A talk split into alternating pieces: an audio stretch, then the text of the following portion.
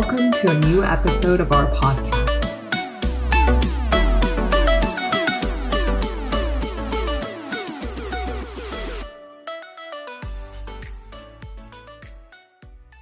Hello, everyone. My name is Agustina, and today I'm joined with Christoff Poppe and Hector Sandoval. So, how are you? Very well, thank you. Thank you for having us. Thank you for coming here. Thank you for having us. So, I'm going to introduce them. Hector has more than 30 years in the aviation industry. He has worked in different areas ranging from commercial to strategy to human resources. During 2008, he was Director of Emergencies, responsible for activating the emergency plan following Flight JK5022's accident. Since 2010, he works as a consultant for leadership, corporative communication, and crisis management. Did I miss anything, Hector? No, that sums it up pretty well. Thank you. And Christoff has more than 30 years of experience in the aviation industry as well. He was country manager at United Airlines in Argentina until the past September. He currently lives in Chicago, where he works as an independent consultant. Christoff has also been very close and supportive to the SABF community. Did I miss anything? No, thank you. Thank you, Agustina. Thank you for the introduction. Okay, so let's start with the questions, right? Mm-hmm.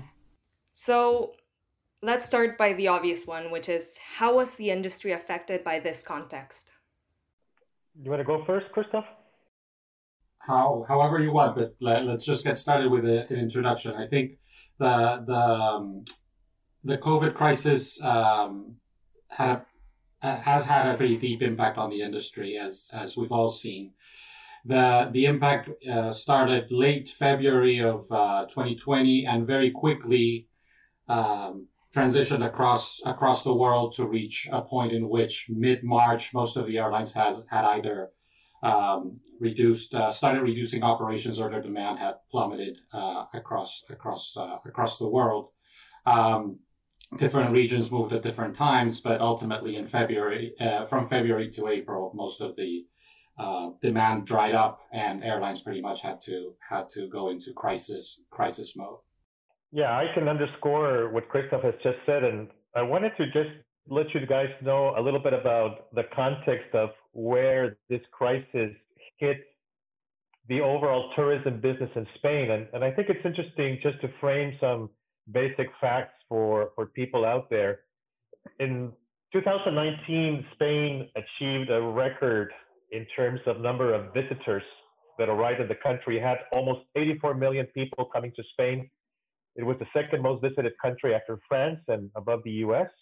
In Spain, for the last 40, 50 years, uh, the tourism business, which would include hotels, the airports and ports, all the infrastructure and ancillary, services that, that serve the tourists, accounts for approximately 12% of its GDP and about 13.5% of all employment. And a more focus context, the Balearic Islands, which is where I'm living, the, the four Balearic Islands are Mallorca, Menorca, Ibiza, and Formentera. It is definitely one of the jewels of the tourism crown in Spain. Uh, the four Balearic Islands achieved last year also a record in terms of number of visitors with more than 13.5 million people. And what was really very impressive um, is that we had an approximate average contribution of each one of those 13.5 million visitors of about a thousand euros per visitor. So that was really very impressive in terms of the volume of revenue and the annual spend, as well as the number of people that we managed to get into the four islands.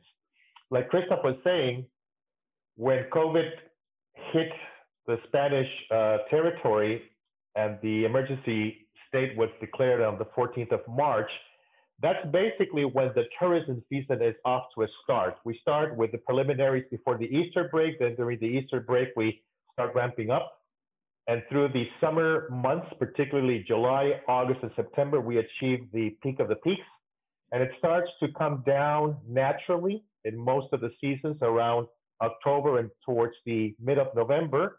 We would pretty much declare the season to be over. So I can tell you that uh, because of the lockdown of almost two months that we had, uh, with no activity in terms of tourism visitors, except for any emergency repatriation flights, and the gradual ramp up of domestic flights in May, regional European flights in June, and towards July and August, we started to get some more international activity.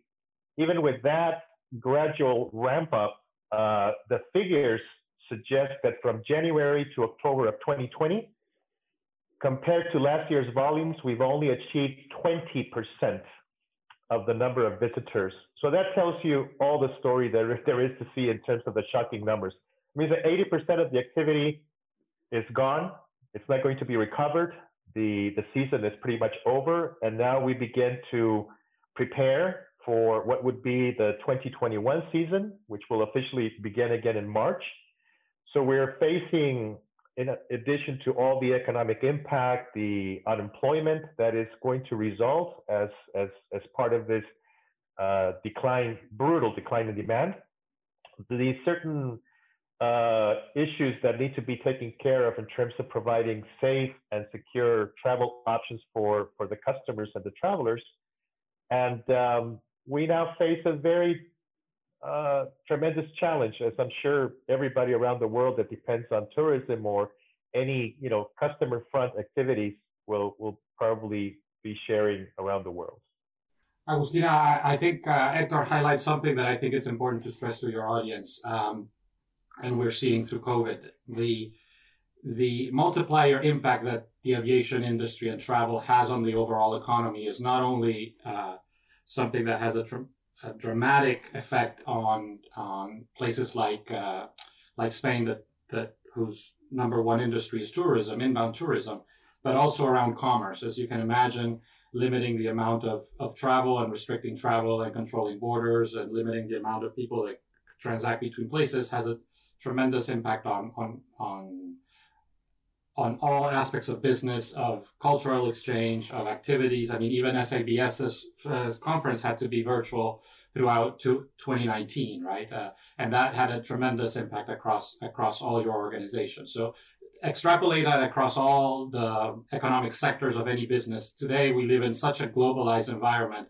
that a disruption to travel uh, has a complete disruption across the economy. Mm-hmm. Yeah, and what I was thinking before we started this interview is that my family also works in the travel industry, so I'm very familiar and it's very close to my heart all of this that is happening worldwide. Mm-hmm. And it's almost paradoxical this that happened with COVID because it separated the world so much in the sense that we could not move from our hometowns or wherever we were, but it brought us together, or at least the people in the industry of travel and aviation in the sense that everyone was hit almost in the same way. So I think that there are many things to take away from this, but when you're living it in the moment, it is quite a terrible situation. And well, I say it because mm-hmm. of my family and also because of what I'm seeing in the news and stuff. So and you and you can see that in the reaction that the companies uh, across across the world have taken. I mean, the le- airlines are very used to handling crises, and and Hector uh, uh, specializes in this. But I, will I'll mention that in the sense that it, it's such a dynamic business that change and constant disruption is in the DNA of any airline.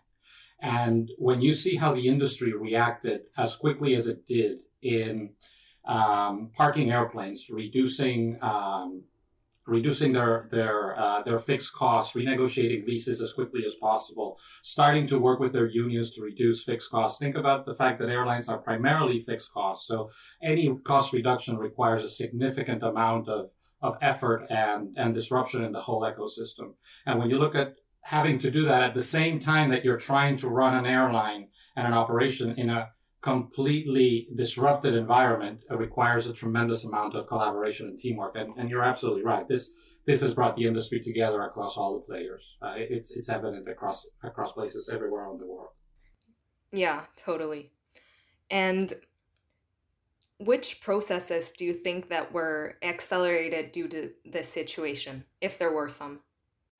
Well, um, a lot of the digitalization. This is happening across across many industries, and and and and the airline industry in general has been um, pioneer in digitizing and and and moving towards a um, an electronic environment. You're seeing a lot of those processes shifting away from touch from touched environments. So everything right now across across the world in the airlines is trying to involve in uh, situations in which customers do not engage with screens, do not touch screens, do not touch surfaces, do not have contact with employees. Um, there's a significant amount of effort being done around the cleaning and the and the um, upkeeping of the aircraft to keep it as sanitized as possible. Um, and you're seeing um, companies uh, establish new protocols in very short period of time to ensure that their their their processes are are, are spotless, clean, and sanitized to pr- bring customer confidence. Um, customer com- driving customer confidence is the key of, of this transition period that we will be living through until until we pass the crisis of COVID and the vaccine is completely deployed. Um, and I think airlines are doing tremendously well in creating an environment of of safety and and confidence by consumers. I mean, the airplanes have been proven to be one of the safest non-spreading environments given the, the way the air flows and the filters air filters that the airplane has.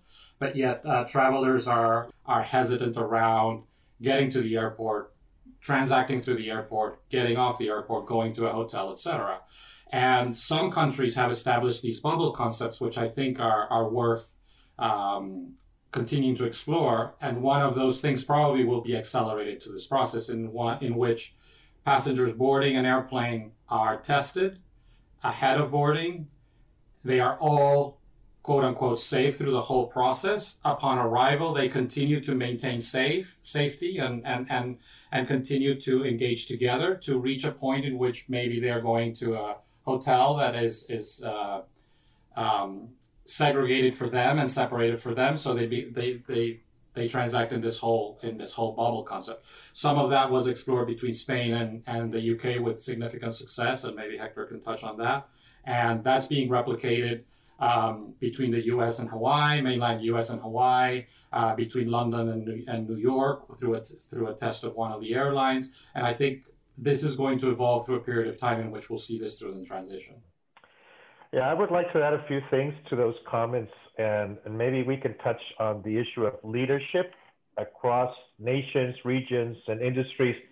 As Christoff was saying, in the airline business, you, you are basically running a crisis management operation 24 7 because of the unexpected events that can take place for flight cancellations or flight delays or any number of you know natural weather issues that can disrupt the schedule. So the airline business, I think, has really modeled very well for a number of other industries and quite frankly for any kind of governance public governance to be for frank how you should be anticipating preparing and not reacting when it's too late. So to some of the points that Christoff was making i think that uh, you know we all have witnessed with some dismay that pretty much every country with just a handful of exceptions were not prepared to deal with a pandemic of this uh, you know scope and and and and and, and scale. And it is reflected on the inconsistency of how you apply procedures and standards and regulations. So while for example the airline industry has really uh, stepped up to the plate by creating these standards for customer confidence and to ensure that people can travel under a safe and clean and hygienic environment I think the airports are also doing a very good uh, job on that account. You have all the other players, i.e., the authorities and the governments and the regulators who are having not such a standard approach to managing the crisis. So we have very inconsistent applications of rules and regulations and restrictions. And as a result of that, you know, in Europe, we're going through our second wave of COVID. Um, I think it wasn't a surprise since you know we relaxed the mobility of people between the months of May and June and July. So it was to be expected that through July, August, September, October, and through the end of the year, we were going to have a second wave. That was basically a natural uh, conclusion for that exercise. And yet, um, we see that in terms of travel and tourism, this caught many authorities off guard. So they started to apply very different criteria, even within the same country. Um, I was planning a business trip to Barcelona, which is just half an hour away from where I live. And now we haven't been able, been able to lock down a date because the rules of do you need to be quarantined when you arrive? Do you need to be quarantined when you return? Do you need to show a paper when you leave? Do you need to show a paper when you enter? All those things are not being observed with a common standard. So I think that one of the challenges that I see forward, you know, not just in terms of reactivating the, the travel and tourism industry, but to reactivate all the economic sectors and all the activity that we're all missing pre-COVID is for you know countries and regions and all of the entities that have a responsibility towards governance of the population to have a drive towards common standards, common approaches, and consistent um, views on how you manage the crisis because to the extent that we have that commonality of approaches, we will be more successful in accelerating people's return to jobs, people's return to the sense of confidence that they can use the services that they were uh, longing for before March. And I hope that that will be something that, with the um, you know changes in political climates around the world, we, we may get to see some some of that leadership that I am missing uh, to to start shaping up towards this next year, which is going to be very critical one of the things I'm borrowing from from what Hector's comment is, I think, and, and, might be interesting to your audience since you have so many entrepreneurs and young entrepreneurs wanting to uh, think about new innovation and new ideas. There's a void, and there will be a void um, of information and validation of information that presents an opportunity for businesses and and and uh, solutions to be able to certify that someone who has been vaccinated or someone who has been tested and, do, and doesn't have um, um, the, the risk of, of, of, contagion is able to certify in front of an airline and in front of authorities through a certified process the fact that they have been vaccinated and the fact that or the fact that they are they are, are immune.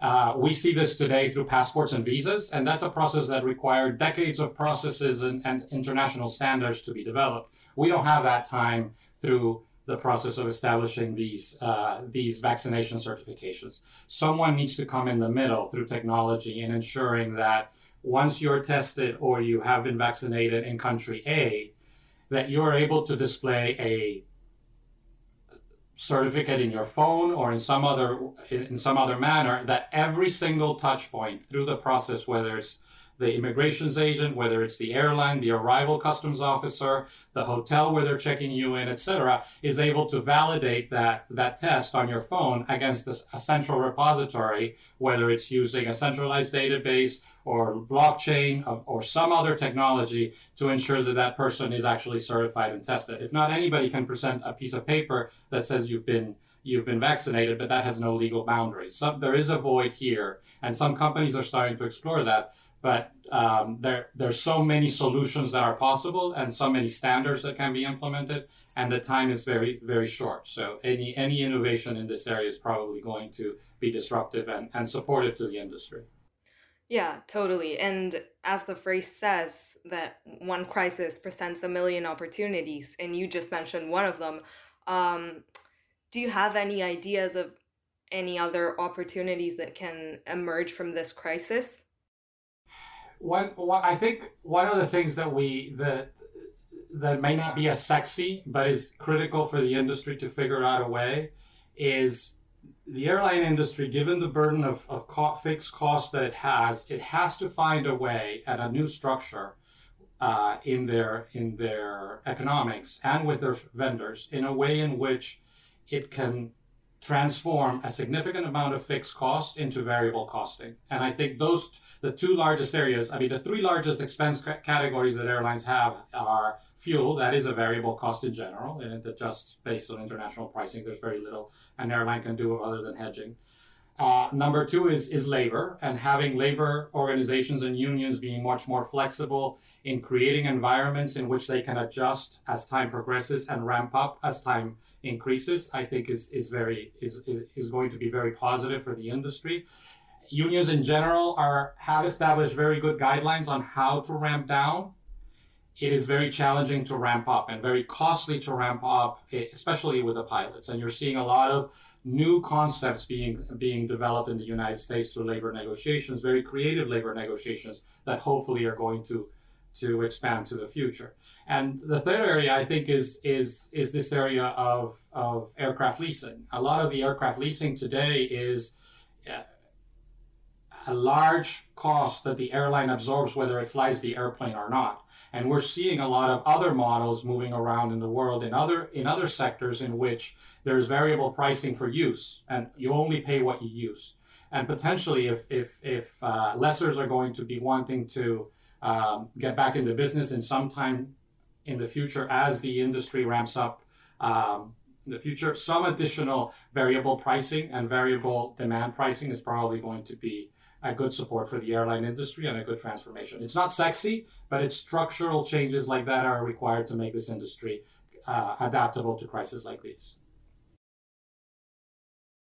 I also like to point out a real opportunity to also think through the kind of leadership skills that are going to be necessary to bring the entire planet through this crisis into a more effective way of communicating and organizing and dealing with such unplanned, unprecedented events in a way in which you know the stakeholders feel uh, better communicated to, better listened to, um, more involved in decision making. So uh, just to give you a quick example, so I was saying that in Mallorca, just Mallorca alone, you know, we have approximately 1,500 hotel properties with a wide range of quality and services. But it's about 1,500 different properties, of which only two or 300 were basically open during the year. Now, I was expecting, for example, that with such a deep effect of the drop of demand and the potential, you know, loss of many businesses and, and, and many jobs, that there would be a, a central national leadership agenda with a clear strategy and a path forward to bring the entire supply chain of hotels and ground transportation and restaurants and every other industry that can be participating in this uh, in this value chain of the travel and tourism industry and try to come together with a, a good analysis of the current situation, what needs to be addressed in the short, mid, and long term, and how to come together with an action plan. And it is now basically the middle of November, and there has been no such initiative by the central government or by the regional government. Only a couple of days ago, there was a high level meeting between a number of hotel proprietors that basically represent some of the large chain hotels and some of the global brands, but not the majority of these family run businesses, which are very fragmented. So I'm afraid that here we are in November. They have set the goal to begin the planning of the new season to start in March of 2021. There are many issues to be addressed. Again, what Christoff was suggesting, we need technology and innovation to be able to provide rapid testing, contact tracing, and, and everything done in the most seamless manner through all of the different stages of your journey. And it is not being applied right now uh, in any way that we see that by March of next year, we are going to have a much more successful season than this year. So I think that for those of you who are, are listening and are focusing your path into developing yourselves to be good managers and good you know, business leaders and good innovators and entrepreneurs, I would also encourage you to think a little bit about the necessary leadership skills that are so absent in a global crisis like this. We could really name five or six different world leaders that have really stepped up to the plate and have given us a really clear example of what 21st century leadership means. Because, uh, and I really am, you know, not proud to say this, but what we're seeing in the 21st century is that most leaders in you know, local, national governments, as well as many industries and businesses, are still applying mid 20th century leadership skills. And that needs to be addressed uh, very quickly. And I think the, the pandemic, the COVID crisis, can create an environment where people can think about that and hopefully we can you know support efforts like that to um, give people those tools and skills to better deal with these crises in the future. Yeah, totally. And that really connects with our mission at SABF. What you said about the leadership skills that were needed, you also mentioned how this crisis um, put in evidence the the management and the communication faults that we were having, uh, mainly in your industry, but also worldwide and across the different industries. So my final my final question was how do you see the world reconnecting again and how do you see the leadership uh, changing in the different industries in a post uh, covid-19 world? So a lot has been has been uh, said about how how um, all these technologies of com- communicating and and, and new uh, innovation of zoom calls and things like that are uh, disrupting the business and i think and, and travel. And i think that is true but I have to come back to the whole idea that humans have a need to connect and have a physical need for connection. And, and you're seeing this uh, translate even in the industry numbers today. If you look at who is trying to travel these days, where in those countries in which you're seeing travel uh, open, uh, it, it, it's two groups of people uh, primarily. Those the, the people that um, are trying to reconnect with their families after so much time. So they need this family connection. They're seeking those opportunities to connect. And people who have to travel, you know, they have to have uh, somebody that's managing a particular project or is in the healthcare sector or in particular areas that they need to travel to manage through the crisis. Business owners who are trying to support their, their own businesses in different in different areas are needing to travel to manage their, their needs that is going to expand as the as the vaccine and and and, and uh, other technologies come in to limit the impact of, of the of COVID. But it, it is to be said that probably um, some of the business travel will not continue. People will continue to uh, engage through conference calls and, and Zoom calls and things like that.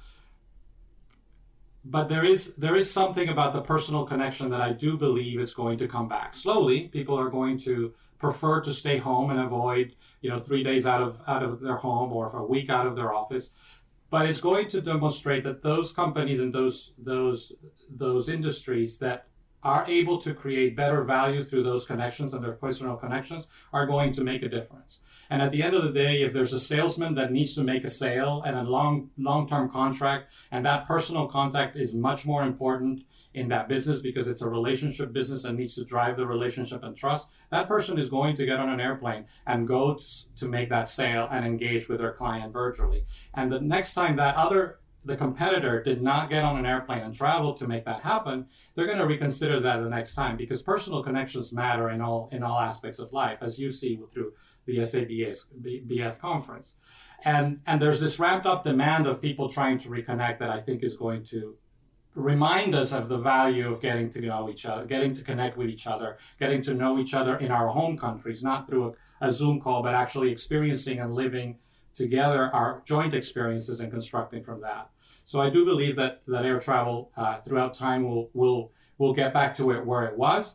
And hopefully these technologies will continue to exist as a basis to create those initial introductions, those initial engagements, similar to what conference calls, phone conference calls did before. Zoom calls are going to be the replacement for that. And, and ultimately travel is going to create the final connection through, through people, negotiations, contract deal making, sales, etc.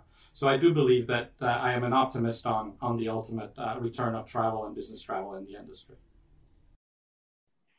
I totally agree with Christoff's view. I was reflecting that, you know, for pretty much my lifetime, the last 50 plus years, we have seen this unprecedented growth in terms of the availability of air travel, where it has become more accessible, more affordable, more efficient, more effective and just within the last 20 years, you have seen this, this amazing development of uh, many routes that would have been uh, impossible to plan before the technology of the aircraft and engines that we have uh, operating today. So I think that I would sum it up as the fact that the pandemic has also shown us why, as, as Christoff was saying, as human beings, we need to experience things in person. There are many benefits to doing things remotely. There are many benefits to doing things from home. There are many benefits from you know, taking advantage of technology to shorten some procedures and some processes. But at the end of the day, we, we are human beings and human beings need to experience things. Uh, the whole, whole planet is more connected than ever. And I think that everybody's missing that chance to travel for work or for personal or for family reasons. And I think that we have gained a lot of understanding of how to, uh, you know, live with and overcome the virus. I think that's actually actually another good thing that we have seen in the last couple of days that you know the tracks for the vaccines are starting to yield a lot of uh, promising you know results. So it is conceivable that by the end of the year, at least you know two or three of those vaccines will start being uh, produced and distributed in a number of countries. And by the middle of next year, we may see very large amounts of the population uh, having the ability to use a vaccine to start reclaiming some of those experiences that we're all missing.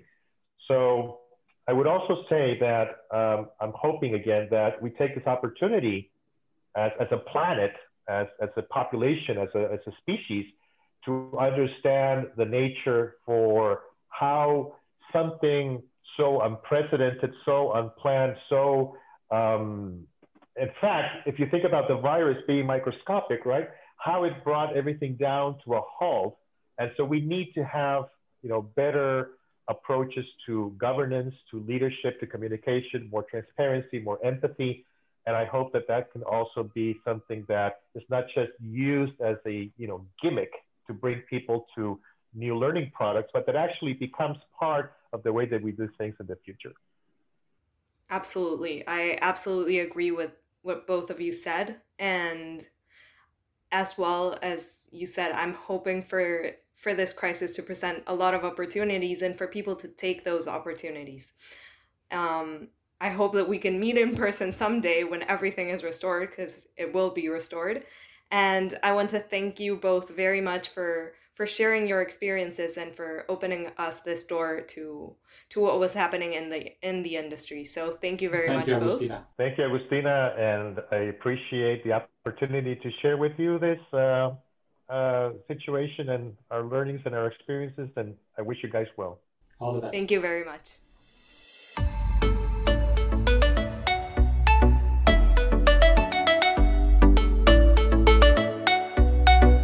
Thank you very much for listening. Make sure to join us on our next episode.